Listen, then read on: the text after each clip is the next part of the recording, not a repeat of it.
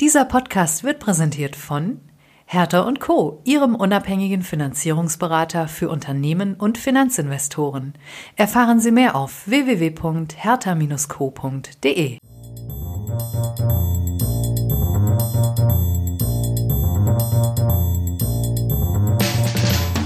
What's up Corporate Finance? Der Podcast für die deutsche Corporate Finance Szene. Immer freitags zum Start ins Wochenende. Mit spannenden Gästen aus der Banking-, Berater- und Finanzinvestor-Szene.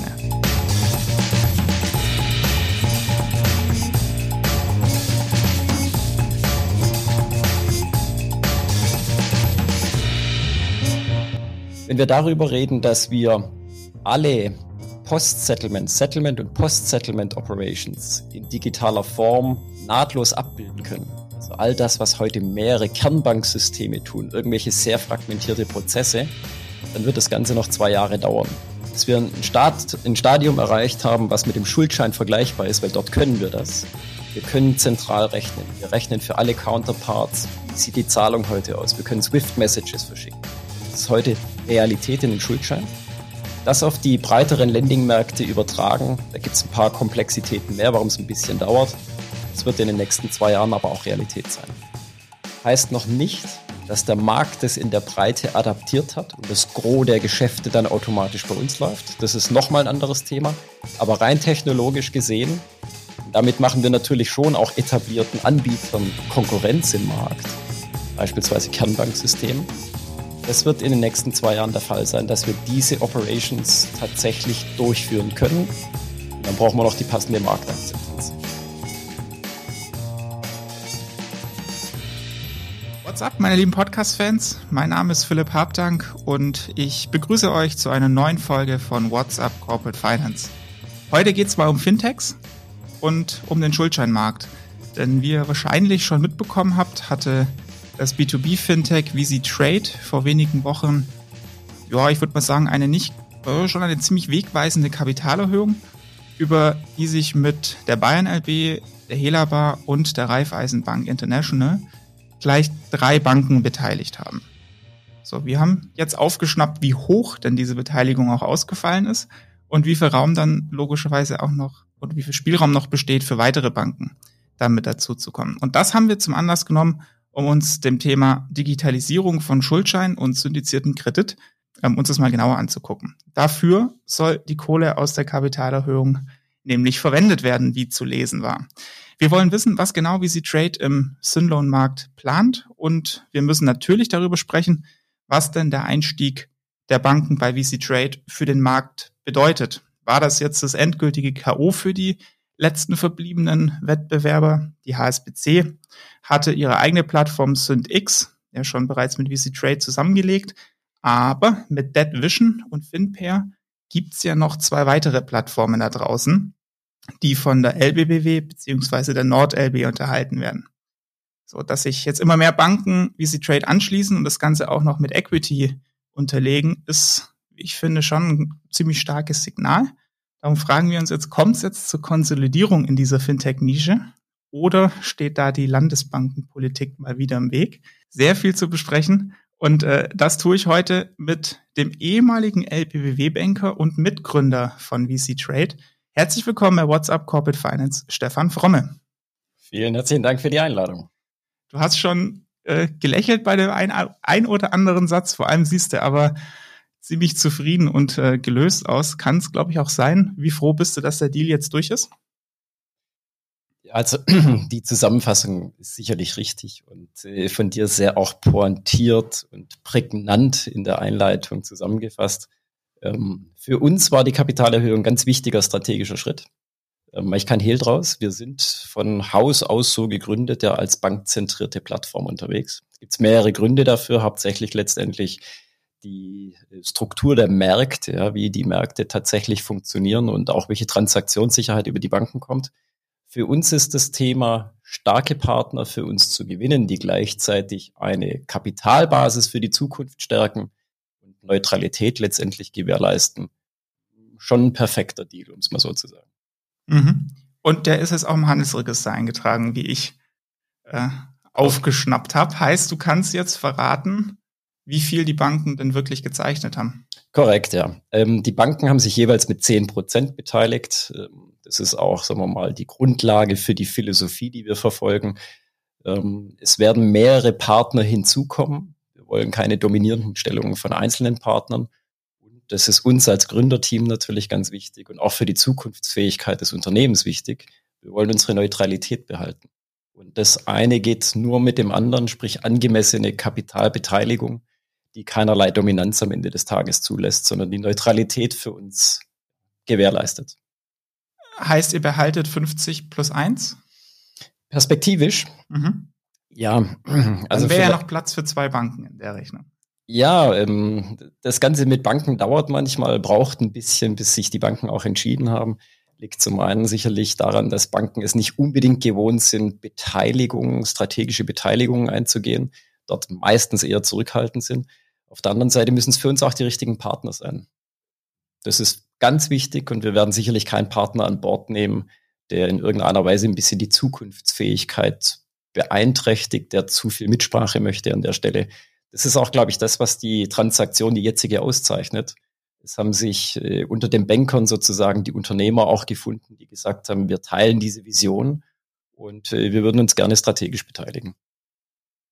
Mit diesem Anforderungskatalog, welche Banken scheiden denn da aus? Also es gibt jede Menge Banken, gibt natürlich auch jede Menge Prozesse, die wir äh, vorangetrieben haben, vorantreiben. Und äh, die liegen natürlich unter Vertraulichkeiten, das ist auch logisch. Ähm, Namen können wir weniger in den Vordergrund stellen. Es ist eher, sagen wir mal, die Denke, wie die Banken herangehen. Oftmals ist es sehr bewahrend, sprich heutige Prozesse auch zu konservieren, Herangehensweisen zu konservieren. Und es bedarf eben Partner, die wirklich eine Zukunftsfähigkeit sehen. Zum einen sicherlich speziell im Produkt, zum anderen, und das ist für uns viel mehr entscheidend, in der Technologie. Wenn wir uns sonst anschauen, wie unser Leben von Technologie geprägt wird, ist es ja eigentlich umso erstaunlicher, dass es im Corporate Finance bisher noch nicht so den technologischen Durchbruch gab. Und äh, das ist was, woran wir glauben, was unsere Philosophie ist. Und an dem Ziel arbeiten wir letztendlich auch jeden Tag. Mhm. An den Banken würde ich mich gleich nochmal genauer abarbeiten. Ähm, ich habe noch eine Frage zum Deal. Ähm, 10 Prozent hast du ja gesagt. Wie sieht's denn bewertungstechnisch aus? Ähm, kannst du da ein bisschen Indikation geben? Also ich habe mich da Markt mal ein bisschen umgehört, um dir irgendwie eine Zahl vor den Latz knallen zu können. Ähm, ich habe dazwischen also wenn, wenn man sich versucht, dem Thema zu nähern, so richtig genau hat es mir keiner verraten. Also gut gehütetes Geheimnis scheinbar. Ähm, aber wenn man sich die Bewertungen von vergleichbaren Supply Chain Finance Plattformen anguckt, da habe ich von 10 bis 100 Millionen relativ alles gefunden, je nachdem, ob ich eine Bank, ein VC oder Private Equity Investor habe, der das Gebot abgibt. Kannst du mit den Zahlen was anfangen? Absolut. Ähm, ja, mit der Bandbreite, die kenne ich natürlich, klar. und auch die Diskussion mit PE, VC oder eben strategischen Investoren, die sicherlich unterschiedlich an Pricing herangehen, das kann ich auch teilen, das kann ich auch bestätigen. Ähm, ist nicht so, dass wir nicht auch mit PEs beispielsweise im Gespräch sind, die durchaus auch ein strategisches Interesse haben können. Ähm, da muss man aber klar sagen, und das war für uns maßgeblich bei dem Deal, die Neutralität, der Schutz unserer Kundendaten und vor allem absolute Beinfreiheit in dem, was wir tun, ist das Entscheidende. Ich glaube, nicht selten werden Plattformen oder generell Technologien von einem starken Partner dann in der Strategie in eine Richtung auch bewegt. Das kann gut gehen, muss aber nicht gut gehen. Und äh, du hast es gerade sehr schön zusammengefasst und man spricht ja immer so über diese Startup-Szene. Ich habe das vor kurzem selber reflektiert, nämlich in den Gesprächen, die wir geführt haben. Sind wir eher ein junges Unternehmen oder sind wir ein Startup? Da gibt es aus meiner Sicht zwei große Unterschiede. Das Startup ist sehr häufig konzentriert auf nächste Kapitalerhöhung, nächstes Funding, höhere Bewertung und äh, möglichst schnell auch ein Exit. Das ist sehr häufig Motivation. Und junges Unternehmen, sicherlich für, für alle äh, längerfristig bestehenden Unternehmen maßgeblich, sind eher konzentriert auf die Kinder und Enkel also sprich sehr langfristig orientiert. Und das ist der Blick der Gründer, der, glaube ich, ganz entscheidend ist. Und da würde ich uns eher zu den jungen Unternehmen zählen als zu den Startups. Das heißt, für uns ist gar nicht so sehr entscheidend, eine Kapitalrunde nach der anderen zu machen. Ähm, für uns ist entscheidend, die Märkte zu bewegen, was zu verändern. Und das ist auch das, was uns täglich vorantreibt. Mhm. Insofern, da lässt sich auch die Bewertung daraus ableiten, ein Stück weit. Äh, für 10 hätte man sicherlich nicht gemacht. Für 100 mit strategischen Partnern hätte man sicherlich auch gemacht. Wenn man sich irgendwo in der Mitte orientiert, ähm, liegt man nicht schlecht. Mhm. Das heißt, ihr habt euch auch, also ich höre so ein bisschen raus, ähm, ihr habt auch mit Pride Equity gesprochen. Die hätten durchaus eine höhere Zahlungsbereitschaft gehabt als ähm, jetzt der strategische Partner. Ihr habt euch dann aber bewusst gegen Finanzinvestor und für Stratege entschieden. Ja, die Zusammenfassung ist richtig. Hängt ein Stück weit damit, was ich vorhin gesagt habe, bankenzentriertes Geschäftsmodell. Wir haben fest den Glauben daran, dass diese Bankenzentrierung gut ist. wenn man sich, sagen wir mal, auch die Finanzierungsthemen von Unternehmen vornimmt, letztendlich bewegen wir uns ja immer im überwiegend Corporate Finance Bereich. Die Unternehmen selbst gehen weniger Funding-Risiken ein von 500 Millionen oder jetzt greife ich ganz hoch von einer Milliarde, wo der CFO sagt, ja, wir probieren das einfach mal, klappt es oder klappt es nicht.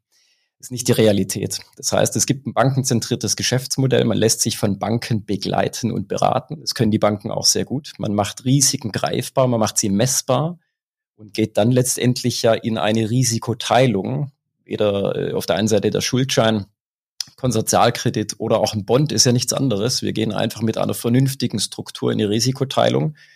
Und dieses Element lässt sich technisch sehr weit standardisieren, lässt sich auch durch äh, moderne mathematische äh, Verfahren sehr gut vorantreiben, was die Preisbildung angeht. Das, da kann man überall unterstützen.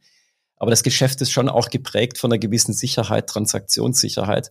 Und die bringt an der einen oder anderen Stelle natürlich diese beratenden Banken mit. Mhm. Das ist der Grund, warum wir auch fest daran glauben, dass die Punkte nicht vollständig abgelöst werden können durch Technologie, sondern Banken, arrangierende Häuser werden für einige Elemente innerhalb dieser Transaktionen für Transaktionssicherheit auch weiterhin stehen. Das, was sich technisch realisieren lässt, das, was sich technisch abbilden lässt und auch zukunftsfähig macht, ähm, das wird sicherlich auch äh, kurz oder lang in all diesen Produkten technologisch abgedeckt. Hoffentlich durch uns. Und ich würde jetzt mal unterstellen, dass eine Equity-Beteiligung für die Bank auch den Anreiz erhöht, wirklich jede Schuldscheintransaktion dann auch über eure Plattform laufen zu lassen, nehme ich mal an, oder? Das ist doch bestimmt auch ein, eine Abwägung ähm, bei so einer Entscheidung, ob Stratege oder Private Equity. Also die Strategen haben natürlich äh, dieses Element des eigenen Flows, völlig klar. Ähm, ich kann als Strategin, wenn ich daran beteiligt bin, zumal ist das sachlogisch, forciere ich natürlich die Technologie, wo ich auch einen gewissen, zumindest kleinen äh, Equity-Anteil halte. Es ist aber sehr viel entscheidender, eng mit den Partnern an einheitlichen Standards zu arbeiten. Und da sind die natürlich deutlich höher motiviert, weil die Wertschöpfungskette natürlich im eigenen Interesse verbessert wird und auch für die Kunden am Ende des Tages, für den gesamten Markt, ähm, sich eine bestimmte Richtung herauskristallisiert, die für den Markt akzeptabel ist und die in der Summe uns alle voranbringt. Mhm. Das ist das strategische Element. Und wenn man das abwägt, das war auch eingangs ein Teil deiner Frage. Ja, Private Equity hat vielleicht manchmal die höheren Bewertungen, da sitzt das Geld teilweise lockerer. Hilft es über eine langfristige Unternehmensentwicklung gedacht hinweg? Ich kann nicht alles mit Geld teilen. Ich sag's mal so.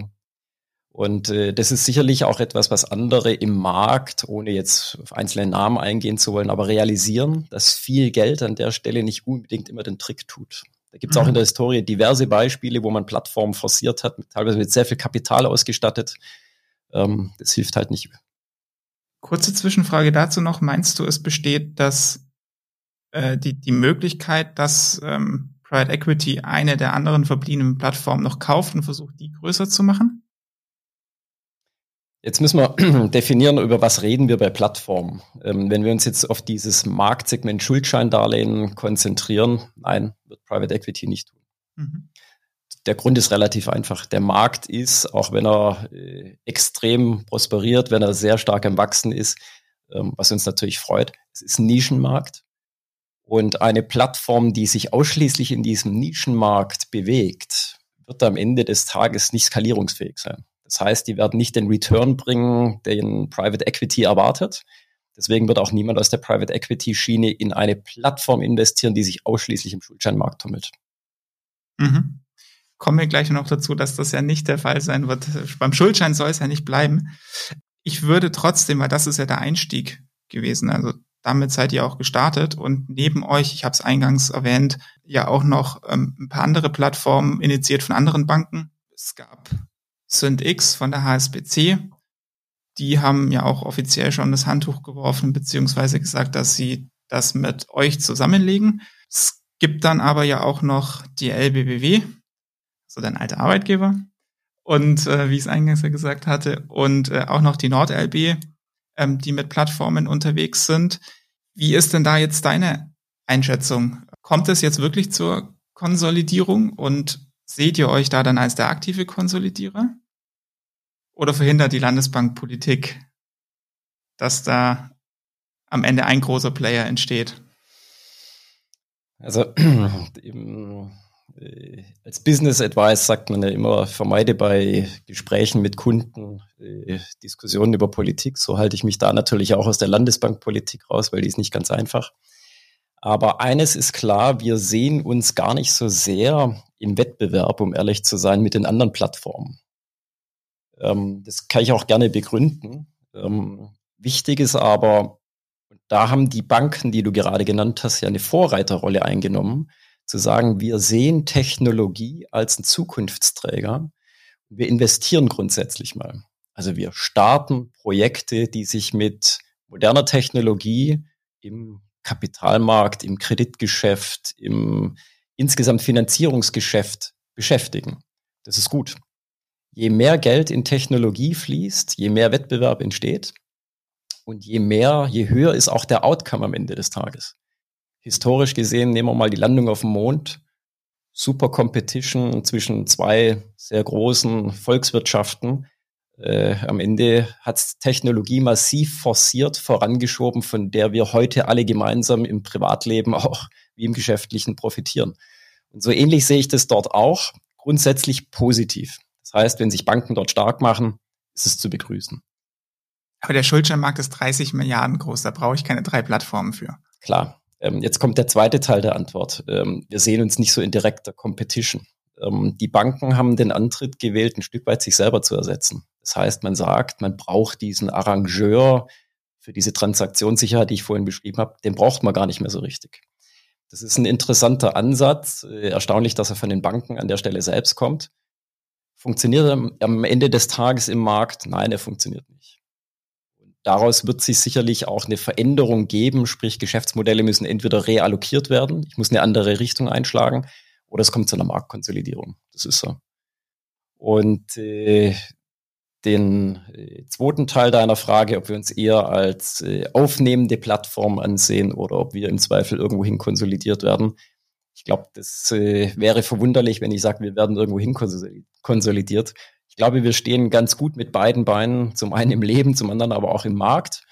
Und wir haben eine sehr robuste Technologie, die äh, viel mehr kann, als nur den Schuldschein abzubilden. Und ich glaube, deswegen ist es auch sachlogisch, dass wir im Zweifel den Markt konsolidieren. Ich habe mich im Vorfeld ja auch ein bisschen umgehört so in der Szene, weil der, der Markt ist an der Stelle nicht so sehr transparent ist wie der deutlich größere Bondmarkt zum Beispiel. Ich habe jetzt ein paar Mal gehört, dass es auch schon von der Kundenseite so sein soll, dass da zum Beispiel auch eine LBW-Kunde gesagt hat, es muss aber über die Plattform XY laufen und dann hat die Bank darüber keine Entscheidungsmacht. Stimmt das? Also auch das äh, grundsätzlich ja, das stimmt. Kunden treffen die Entscheidung, in welche Richtung gehen, im Zweifel Transaktionen, wo sind sie abzubilden. Das ist richtig. Und äh, das kommt letztendlich auch daher, dass wenn ein Corporate seinen Finanzierungsbedarf deckt, er daraus ja auch aus der ganzen Abwicklung, aus der ganzen prozessualen Herangehensweise selbst Aufwände hat. Und wenn die Plattform in der Lage ist, natürlich diese Aufwände, seien es initial oder auch fortlaufend, also über den gesamte Transaktionslebenszyklus, wenn das eine Plattform sauber abbilden kann, dann hat der Corporate einen Vorteil.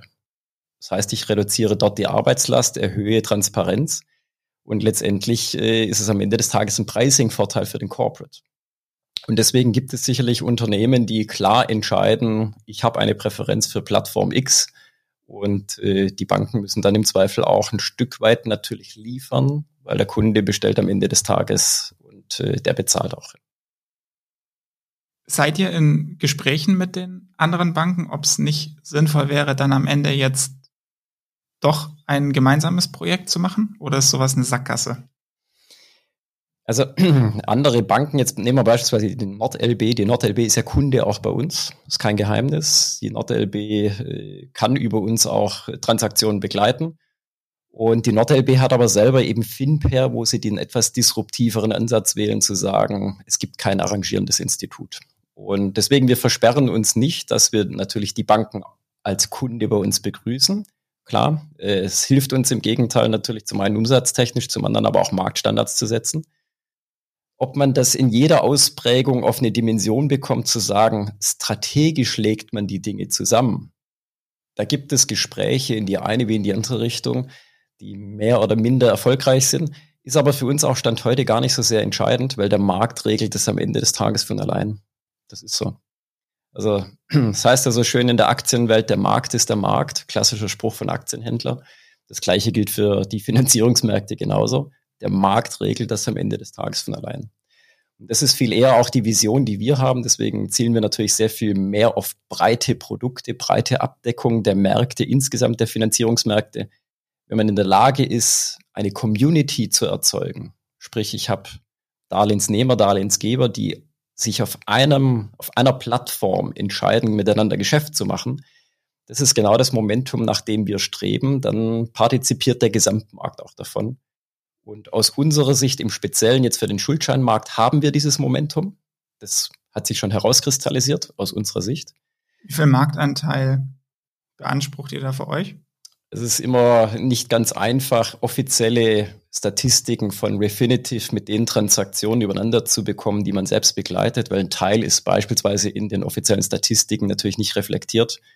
Klar, nicht alles ist da public. Aber wir denken schon, dass wir irgendwo mindestens 60 Prozent aufwärts, wahrscheinlich 70 Prozent Marktanteil haben. Und äh, ja, der ist auch dynamisch. Also sprich, der ist wachsend. Und der Rest läuft dann noch über die verbliebenen Plattformen oder auch noch oldschool über Banken? Sowohl als auch. Ähm, eine LBBW beispielsweise oder eben auch äh, die FinPair-Kollegen begleiten natürlich Transaktionen, die wir ab und zu nicht sehen bei uns.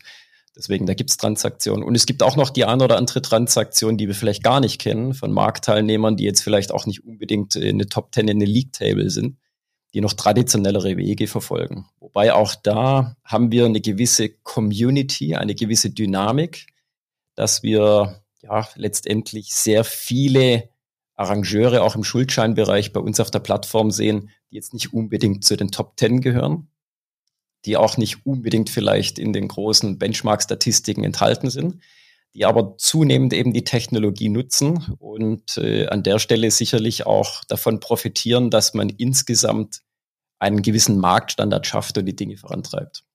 Es gab im Schuldschein ja auch mal noch, ich sage es mal, komplett bankenunabhängige Fintechs, zumindest mit dem Ansatz ähm, zum Start mal Firstwire. Ich weiß jetzt gar nicht, wie weit die noch in dem Markt drin sind oder ob die sich raus ähm, rausgezogen haben oder anders fokussiert haben.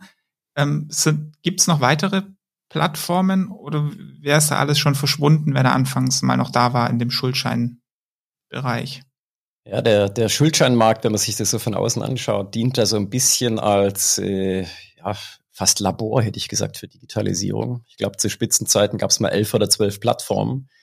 Ähm, da gibt es einen Großteil aus meiner Sicht von nicht mehr. Es gibt diese bankenunabhängigen Plattformen, die auch eher, sagen wir mal, auf ein direktes Vermarktungsmodell gehen, Stichwort Firstwire-Kollegen. Diese Modelle haben ihre absolute Daseinsberechtigung, weil die konzentrieren sich eher darauf zu sagen, wir makeln. Das heißt, wer hat einen Finanzierungsbedarf und letztendlich wer ist möglicherweise ein passender Investor. Unser Ansatz ist ein anderer. Ähm, deswegen sind wir auch logischerweise bankenzentriert. Der Ansatz, den wir verfolgen, der hat im Grunde nach zwei Elemente. Das eine ist ein Marktplatz. Also wie bringe ich die passenden Parteien alle zusammen? Nehmen wir mal vergleichbar elektronischen Aktienhandel mit Xetra.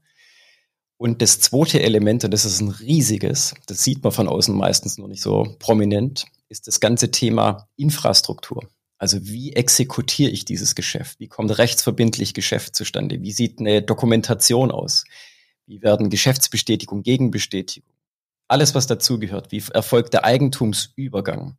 Das alles bilden wir digital ab. Das ist auch ein Novum. Da sind wir die Einzigen, die das können. Wenn man es wieder mit einer Aktienwelt vergleichbar macht, das ist so sehr schön greifbar, sind es eben die ganzen ja, Clearinghäuser, sei es ein Clearstream, sei es eine Euroclear, wie sie auch immer alle heißen, die an der Stelle dafür gerade stehen, dass der eine das Eigentum bekommt und der andere letztendlich den Gegenwert, sprich äh, das Nominal. Und ähm, das ist das, was wir auf einer Kreditseite verfolgen. Und wir kombinieren beide Elemente, was bei keiner anderen Plattform der Fall ist. Also das ist tatsächlich ein Alleinstellungsmerkmal. Und äh, die genannten Kollegen von Firstwire, wie gesagt, haben eher den Makleransatz. Die wollen gar nicht so sehr Produktion übernehmen, und deswegen sehen wir uns auch gar nicht in direkter, in direktem Wettbewerb auch zu den Kollegen. Also die Geschäftsmodelle unterscheiden sich sehr stark, so wie das der LBBW beziehungsweise NordLB. Dann die sicherlich äh, eher maklerorientierten Kollegen wie Firstwire und letztendlich von uns, die Marktplatz plus Infrastruktur kombinieren. Mhm. Wie sieht's denn, also Schuldschein, der Schuldscheinmarkt an sich ist ein sehr historisch gesehen sehr starkes Landesbanken-Thema, weil sie den Schuldschein wunderbar an ihre Sparkassen oder auch die DZ-Bank an ihre Genossen verticken konnte. Super System, hat lange ja perfekt funktioniert. Großbanken sind trotzdem ja ab und an auch noch mal im Geschäft. HSBC ähm, zum Beispiel ähm, hat ja auch eine eigene Plattform gebaut, ist mit euch da zusammengegangen. Was machen denn die anderen Großbanken? Wie warum sind die A nicht beteiligt und B arbeiten, wie arbeiten die mit euch zusammen oder tun sie das überhaupt? Ja, also so eine also, Deutsche Bank, eine Commerzbank, eine ING, BNP, ja. so die. Ja. Ein Haus hat jetzt gefehlt, Unicredit. Die Kollegen werden sich sicherlich drüber freuen, weil sie im Moment extrem stark natürlich auch unterwegs sind im Markt. Das ist gar keine Frage. Und ja, die Häuser arbeiten mit uns natürlich zusammen. Das ist ein Stück weit, glaube ich, das, das äh, Geheimnis von dem bankenzentrierten Geschäftsmodell. Wir haben auf der einen Seite das Problem, alle davon zu überzeugen, dass es positive Effekte hat, dass es ihnen hilft und dass es eben auch eine Langfristvision gibt, wie sich Märkte entwickeln.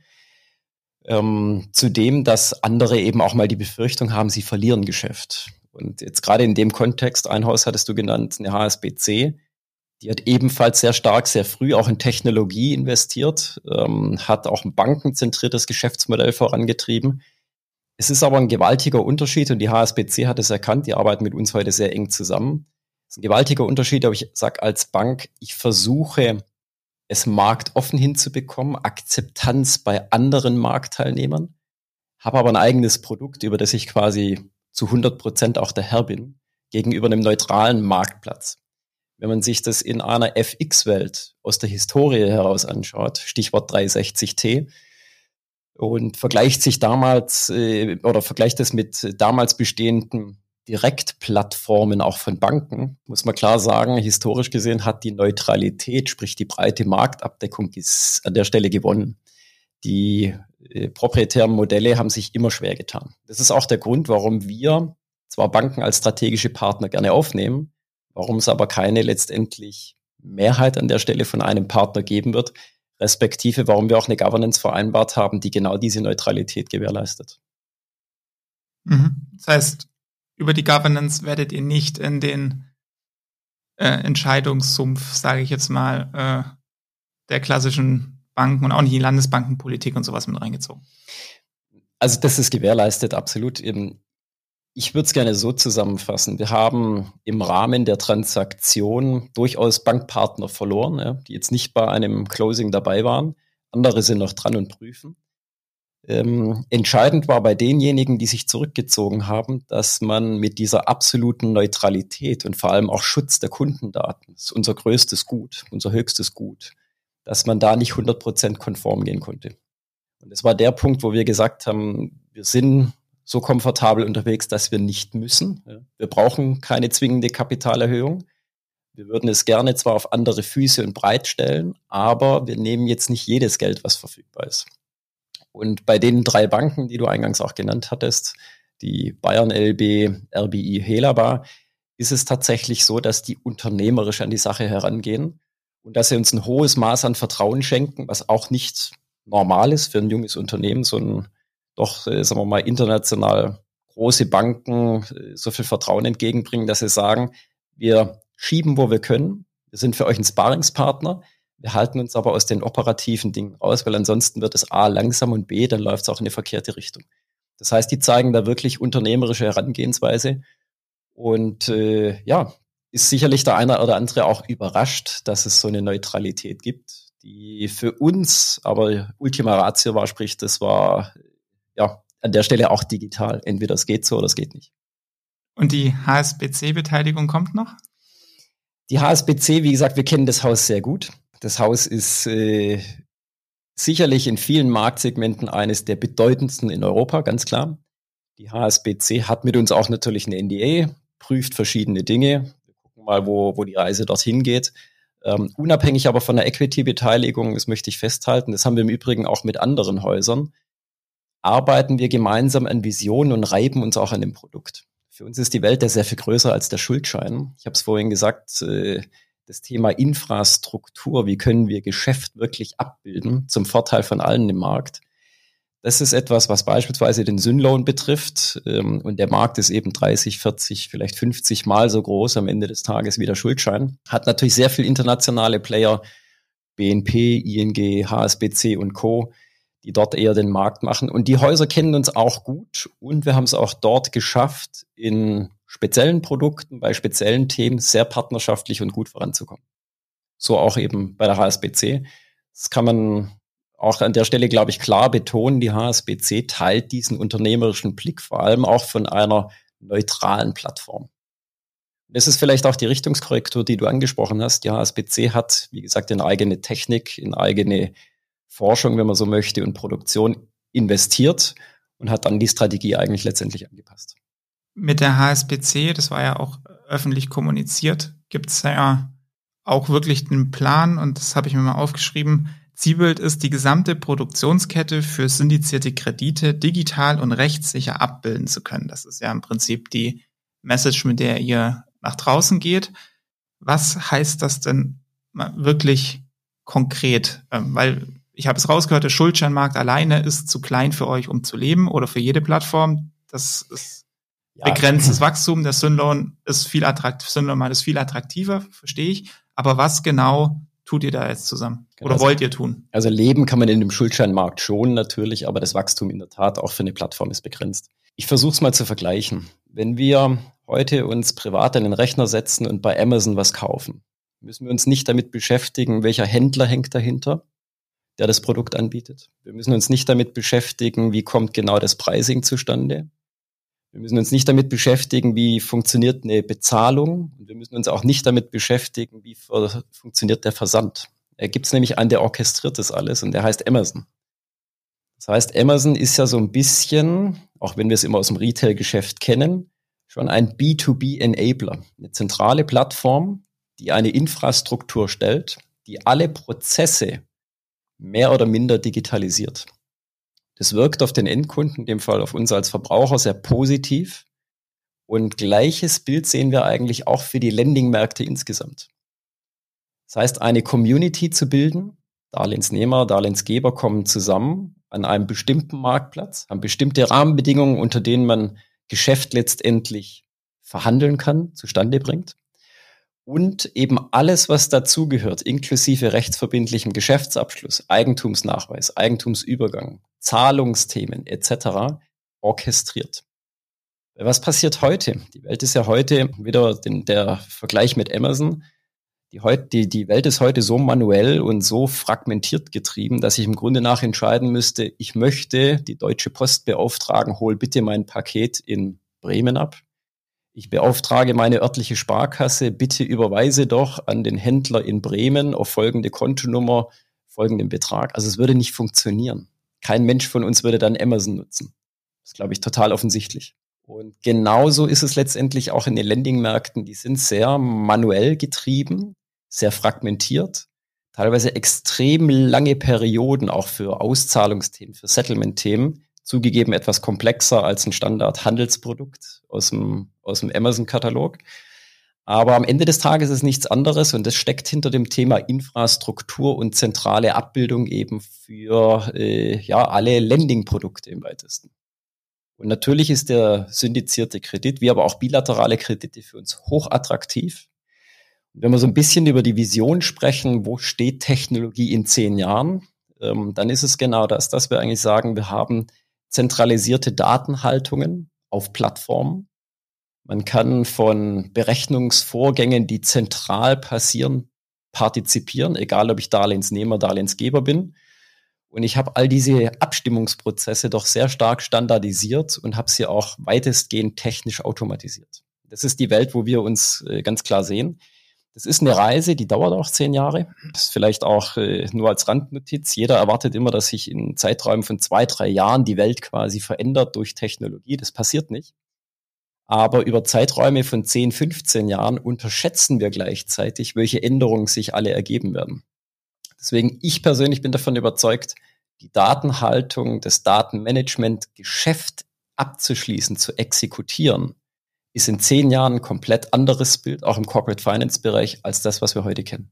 Es ist nicht nur, dass wir einzelne Prozessschritte abbilden, sondern die komplette Herangehensweise wird eine andere. Mhm. Und wie viel Investitionsbedarf braucht ihr jetzt für dieses Projekt? Ich nenne es jetzt mal mit dem Arbeitssiegel Digitalisierung des syndizierten Kredits. Ähm, wenn man, wenn wir jetzt deine Vision nehmen in der Endausbaustufe, wie viel Investitionsbedarf hat dieses Vorhaben? Und für was braucht man da konkret die Mittel? Also man braucht zum einen natürlich die notwendige Technologie. Eigentlich sind es vier Elemente. Ich muss auf der einen Seite eine Community kreieren, die an einem Ort gemeinsam Geschäft macht. Stichwort Xetra. Ich brauche als zweites eine Infrastruktur, die all die notwendigen Workflows, die notwendigen Vorgänge vollständig abbilden kann. Das heißt Produktion an der Stelle. Und das ist zugegeben in, in Lending Operations weitaus komplexer, als es bei anderen standardisierten Produkten ist, was gleichzeitig aber auch wieder Flexibilität bringt. Dann brauche ich als drittes eine Infrastruktur, die so hochsicher ist, dass sie vom gesamten Markt auch akzeptiert wird. Also das ist durchaus vergleichbar natürlich, was wir technologisch vor der Brust haben mit dem, was große Clearinghäuser Stand heute tun. Und das vierte Element ist das Thema Daten. Wie gehe ich mit Daten um? Wie kann ich Intelligenz anreichern? Wie bringe ich die passenden Partner zusammen? Und wie kann ich vielleicht auch aus diesem Datenpool heraus zusätzlich Geschäft organisieren? Weil am Ende des Tages muss es ja das Bestreben sein, den besten Preis zu den besten Bedingungen mit den passenden Partnern auch zusammenzukriegen. Und die vier Elemente sind zum einen natürlich technologisch massive Aufwände, zum anderen aber auch vertriebstechnisch, marktakzeptanztechnisch Aufwände. Old Habits Die Hard. Äh, an der Stelle muss sich natürlich auch eine Community erstmal auf neue Themen, neue Prozesse einstellen und diese auch adaptieren. Das wird passieren. Das wird aus meiner Sicht ein bisschen dauern, aber das wird am Ende des Tages passieren. Gesamtaufwände dafür sind extrem schwer zu schätzen.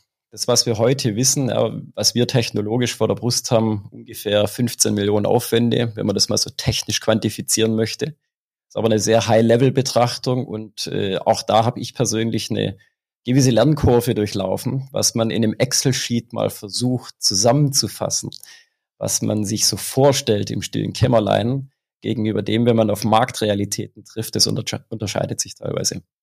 Also insofern, die Aufwände sind sicherlich weitaus höher, sowohl technisch als auch prozessual.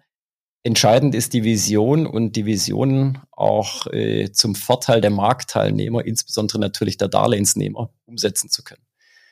Und wenn wir uns das verdeutlichen, was ein Darlehensnehmer heute alles selber leisten muss, ich sage mal nur im syndizierten Kreditbereich, Nachhaltigkeitsgovernance, die gemonitort werden müssen, Reporting-Verpflichtungen für bilaterale Kreditverhältnisse, die sich von der breiteren Syndizierung unterscheiden. Es ist ja nicht so, dass ich als, äh, als Corporate auf meine Investor Relations Homepage einen Nachhaltigkeitsbericht heute veröffentliche, sondern das ist ja so, tatsächlich so und das ist Realität dass ich Trigger habe, die entweder meine Finanzierung vergünstigen oder im Zweifel auch mal verteuern und wo ich bestimmte KPIs auch passend aufbereitet reporten muss. Das heißt, die Welt wird an der Stelle deutlich komplexer für die Darlehensnehmer. Das ist für uns ein Riesenthema, weil sich das ein Stück weit technisch standardisieren lässt und es eigentlich im Markt, zumindest nach unserem Kenntnisstand, keine Lösungen dafür gibt. Wenn man dort auch ein Stück weit die Wertpapiermärkte vergleicht mit dem, was die Kreditmärkte an Komplexität haben, da ist der Wertpapiermarkt deutlich einfacher zu handhaben, insbesondere bei den gelisteten Produkten. Und äh, die hohe Komplexität von all dem, was mehr privat läuft, was nicht publik ist, die ist unglaublich hoch und die bedarf moderner Technologie, dass wir sie überhaupt noch managen können. Sehr komplexes Projekt ähm, und, und, und Vorhaben. Wie viel Geld habt ihr denn über die Kapitalerhöhung bekommen und wie lang reicht euch das in dem Projekt? Und ähm, wie finanziert wollt ihr den Rest finanzieren? Weil ich, ich höre jetzt mal raus, das wird wahrscheinlich jetzt damit nicht getan sein. Also das Schöne ist die äh, heute überschaubaren Aufwände, wir Stand heute kennen, die sind mal über die KI gedeckt. Das heißt, wir können mal für die nächste Zeit, für die nächsten Jahre ganz in Ruhe auch arbeiten. Die nächsten Jahre heißt was von Horizont? Mein kurzfristiger Zweijahreshorizont oder langfristig fünf bis zehn? Ja, dann ist es langfristig nach der Definition. das, äh, eine, eine Herangehensweise für zwei Jahre wäre fast unseriös. Du hörst es am Dialekt und äh, sicherlich ist es auch bei der einen oder anderen Aussage rauszuhören, ich bin Schwabe, das heißt eher konservativ und äh, an der Stelle auch zurückhaltend. Nein, äh, das wäre unseriös. Ja. Das wäre auf Sicht gefahren und wenn wir das Eingangsstatement nehmen, von wegen die Konzentration auf die Kinder und auf die Enkel, das heißt Langfristperspektive, das ist das, was uns vorantreibt. Und ich mache da auch kein Hehl draus. Wir sprechen natürlich mit anderen, die strategisch an uns Interesse haben, ist ja klar. Ähm, wir sind auch bereit, weitere Partner aufzunehmen. Das ist auch großer Teil der Vision. Wir wollen einheitlichen Marktplatz. Im Übrigen äh, Infrastrukturen, fast alle, ausnahmslos im Bankengeschäft in der Finanzwelt wurden mal von Banken ins Leben gerufen, von Banken forciert. Das heißt, das ist jetzt auch nichts, nichts ganz Neues. Deswegen, wir sind weiter offen für strategische Partner, führen mit denen, wo wir ein gutes Vertrauensverhältnis haben, auch gute Gespräche. Da wird das eine oder andere sich auch, denke ich, monetarisieren, sprich wir werden weitere Partner aufnehmen. Ist aber nicht so, dass wir von einer KI zur nächsten hopsen. Ähm, das ist nicht unsere Philosophie. Ich höre aber mal so raus, die Mittel, die da zugeflossen sind, sind ungefähr so um diese 10 bis 15 Millionen, was du da gesagt hast, oder mehr. Kann man sich natürlich aus der äh, Bewertung äh, plus äh, die 10 Prozent pro Bank sich auch irgendwo rausrechnen ja, also wir können ganz in Ruhe, wie ich es gesagt habe, entwickeln. Wir kommen gut voran und äh, im Zweifel reicht es auch für drei neue Laptops. Genau. Woher kommt denn der Gegenwind bei eurem Projekt? Sind es Banken, die bocken, oder ist es eher der Regulator, der Stress macht beim digitalen Synloan? Ähm, was sind die Bretter, die ihr, ihr bohren müsst? Ja, wir sind sicherlich in dem in einem Umfeld, was nicht ganz einfach ist. Auf der einen Seite sicherlich stark reguliert, was für uns aber ein Vorteil ist, setzt nämlich die Hürden für alle anderen im Markt sehr hoch. Sprich, der Markteintritt ist nicht ganz einfach. Da fühlen wir uns sehr gut positioniert. Ähm, auf der anderen Seite sind es natürlich Banken, die auch gewissen Zwängen unterliegen. Es ist immer etwas anderes, wenn man einen geschäftspolitischen Weitblick hat und sagt, da möchte ich hin, gegenüber dem, wie man das operativ auch in jedem Prozess nachher umgesetzt bekommt. Das heißt, Digitalisierung, vollständige Digitalisierung von Prozessen, die seit Jahrzehnten erprobt und eingeführt sind, bedeuten gleichzeitig auch ein Change-Projekt. Ich würde aber auch gerne, und so versuchen wir das natürlich auch voranzutreiben, nicht so sehr auf jeden operativ einzelnen Schritt einzugehen, sondern wir suchen genau die im Markt, die die Vision teilen. Und wenn der Marktdruck hoch genug ist, passiert es auch von alleine ein Stück weit, dass sich diese täglichen Prozesse, die dann angepasst werden müssen, den neuen Gegebenheiten eben auch unterwerfen.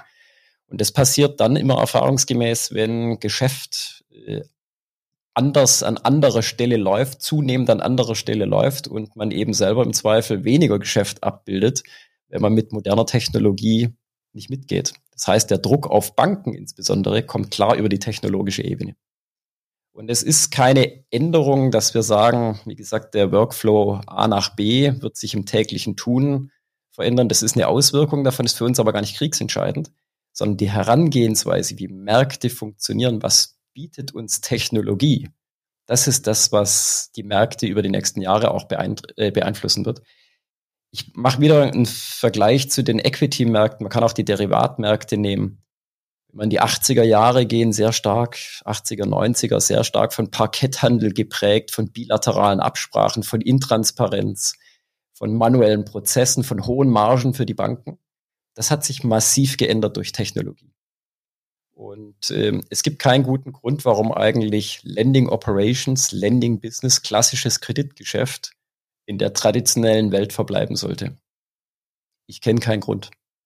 Wäre auch äh, ein Stück weit entgegen der Sachlogik, ähm, dass die Technologie eben die Vorteilhaftigkeit für alle am Ende des Tages vereinbart. Und ich habe den festen Glauben daran, das beste Geschäft macht man, wenn man die gleichen Rahmenbedingungen hat und wenn alle Prozesse, die einen sonst aufhalten, ein Stück weit von alleine erledigt. Sprich, wir automatisieren sie, wir digitalisieren sie. Und äh, wie gesagt, rückblickend in anderen Assetklassen ist das passiert. Wir hatten vorhin kurz 360T angerissen, ganz klassisch FX-Geschäft. Und äh, ja, wie gesagt, das erwarten wir auch für Lending Operations. Das heißt, der Druck kommt von der Kundenseite, die Community bildet sich und im Übrigen auch der Regulator tut sein Übriges dazu.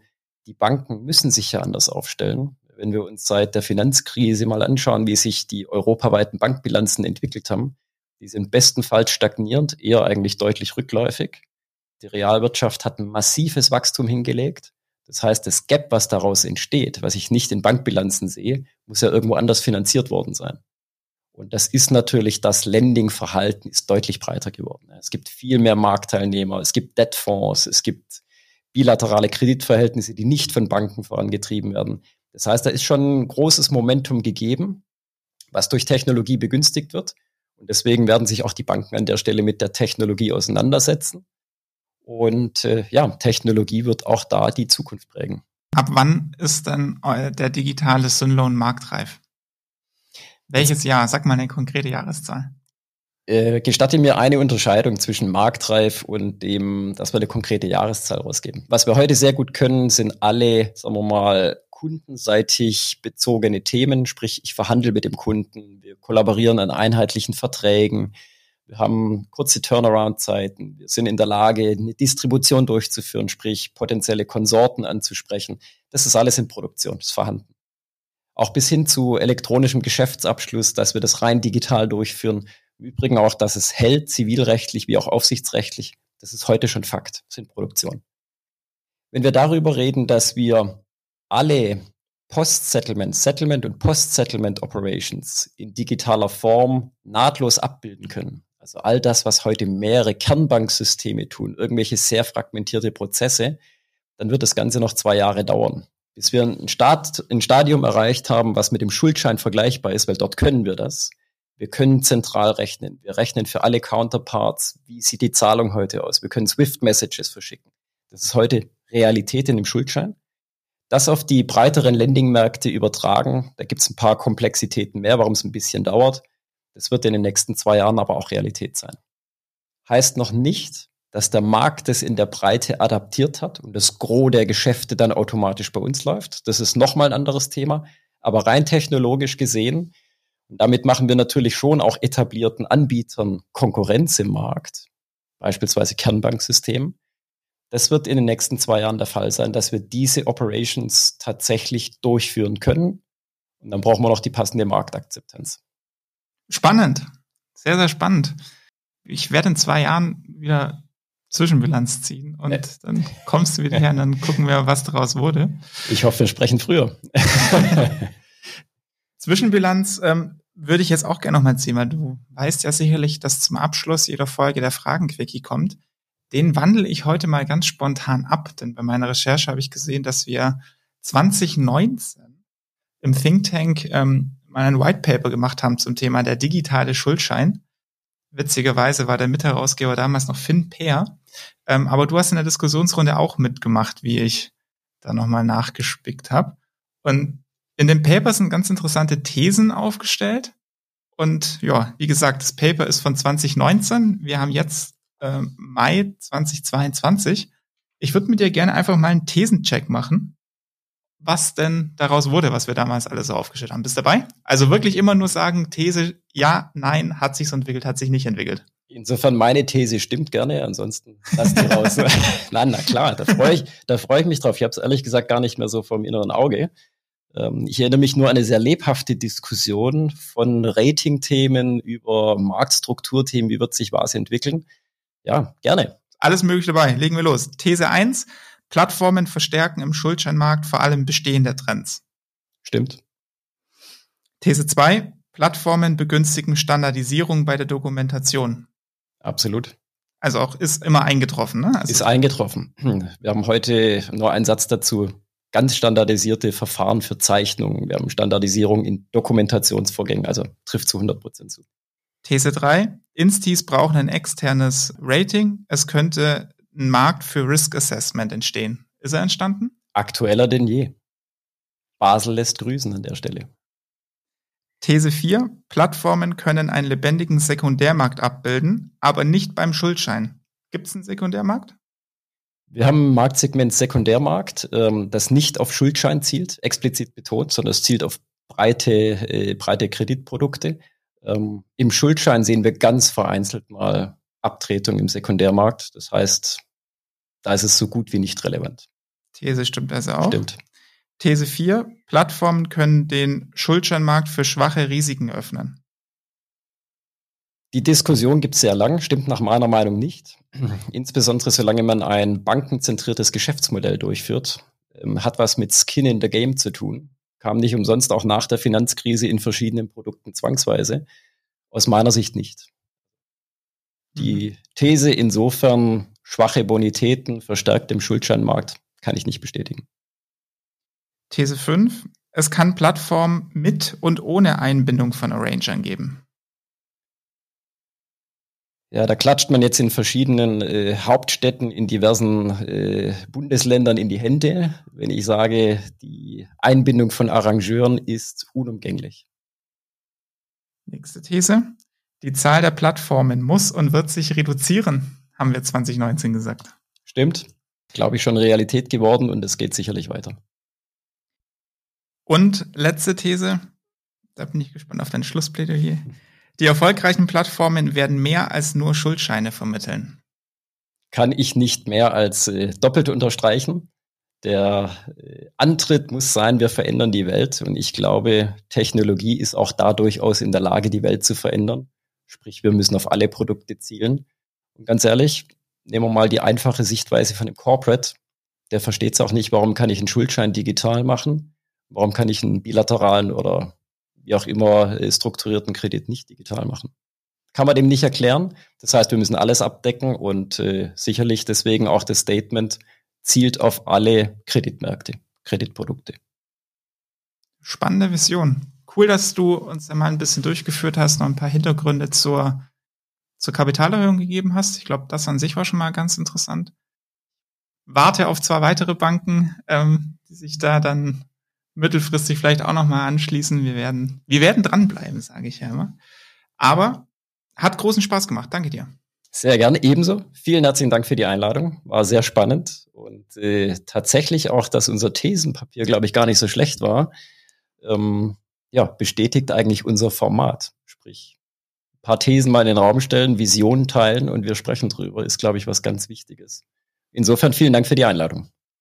Gerne. Also das Thesenpapier, es gibt's auch noch im Internet, das Internet vergisst nichts.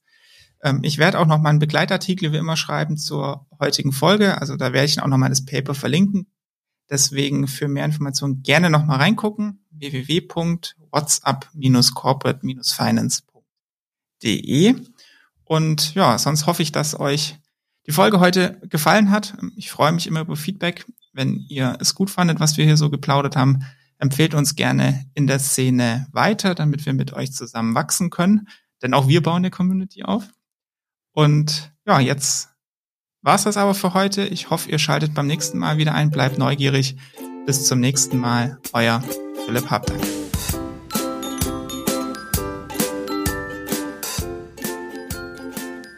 Vielen Dank an Hertha und Co. für das Sponsoring der heutigen Folge. Mehr dazu auf www.hertha-co.de. Redaktion und Host Philipp Habdank. Musik What's the Angle und What a Wonderful Day von Shane Ivers. www.silvermansound.com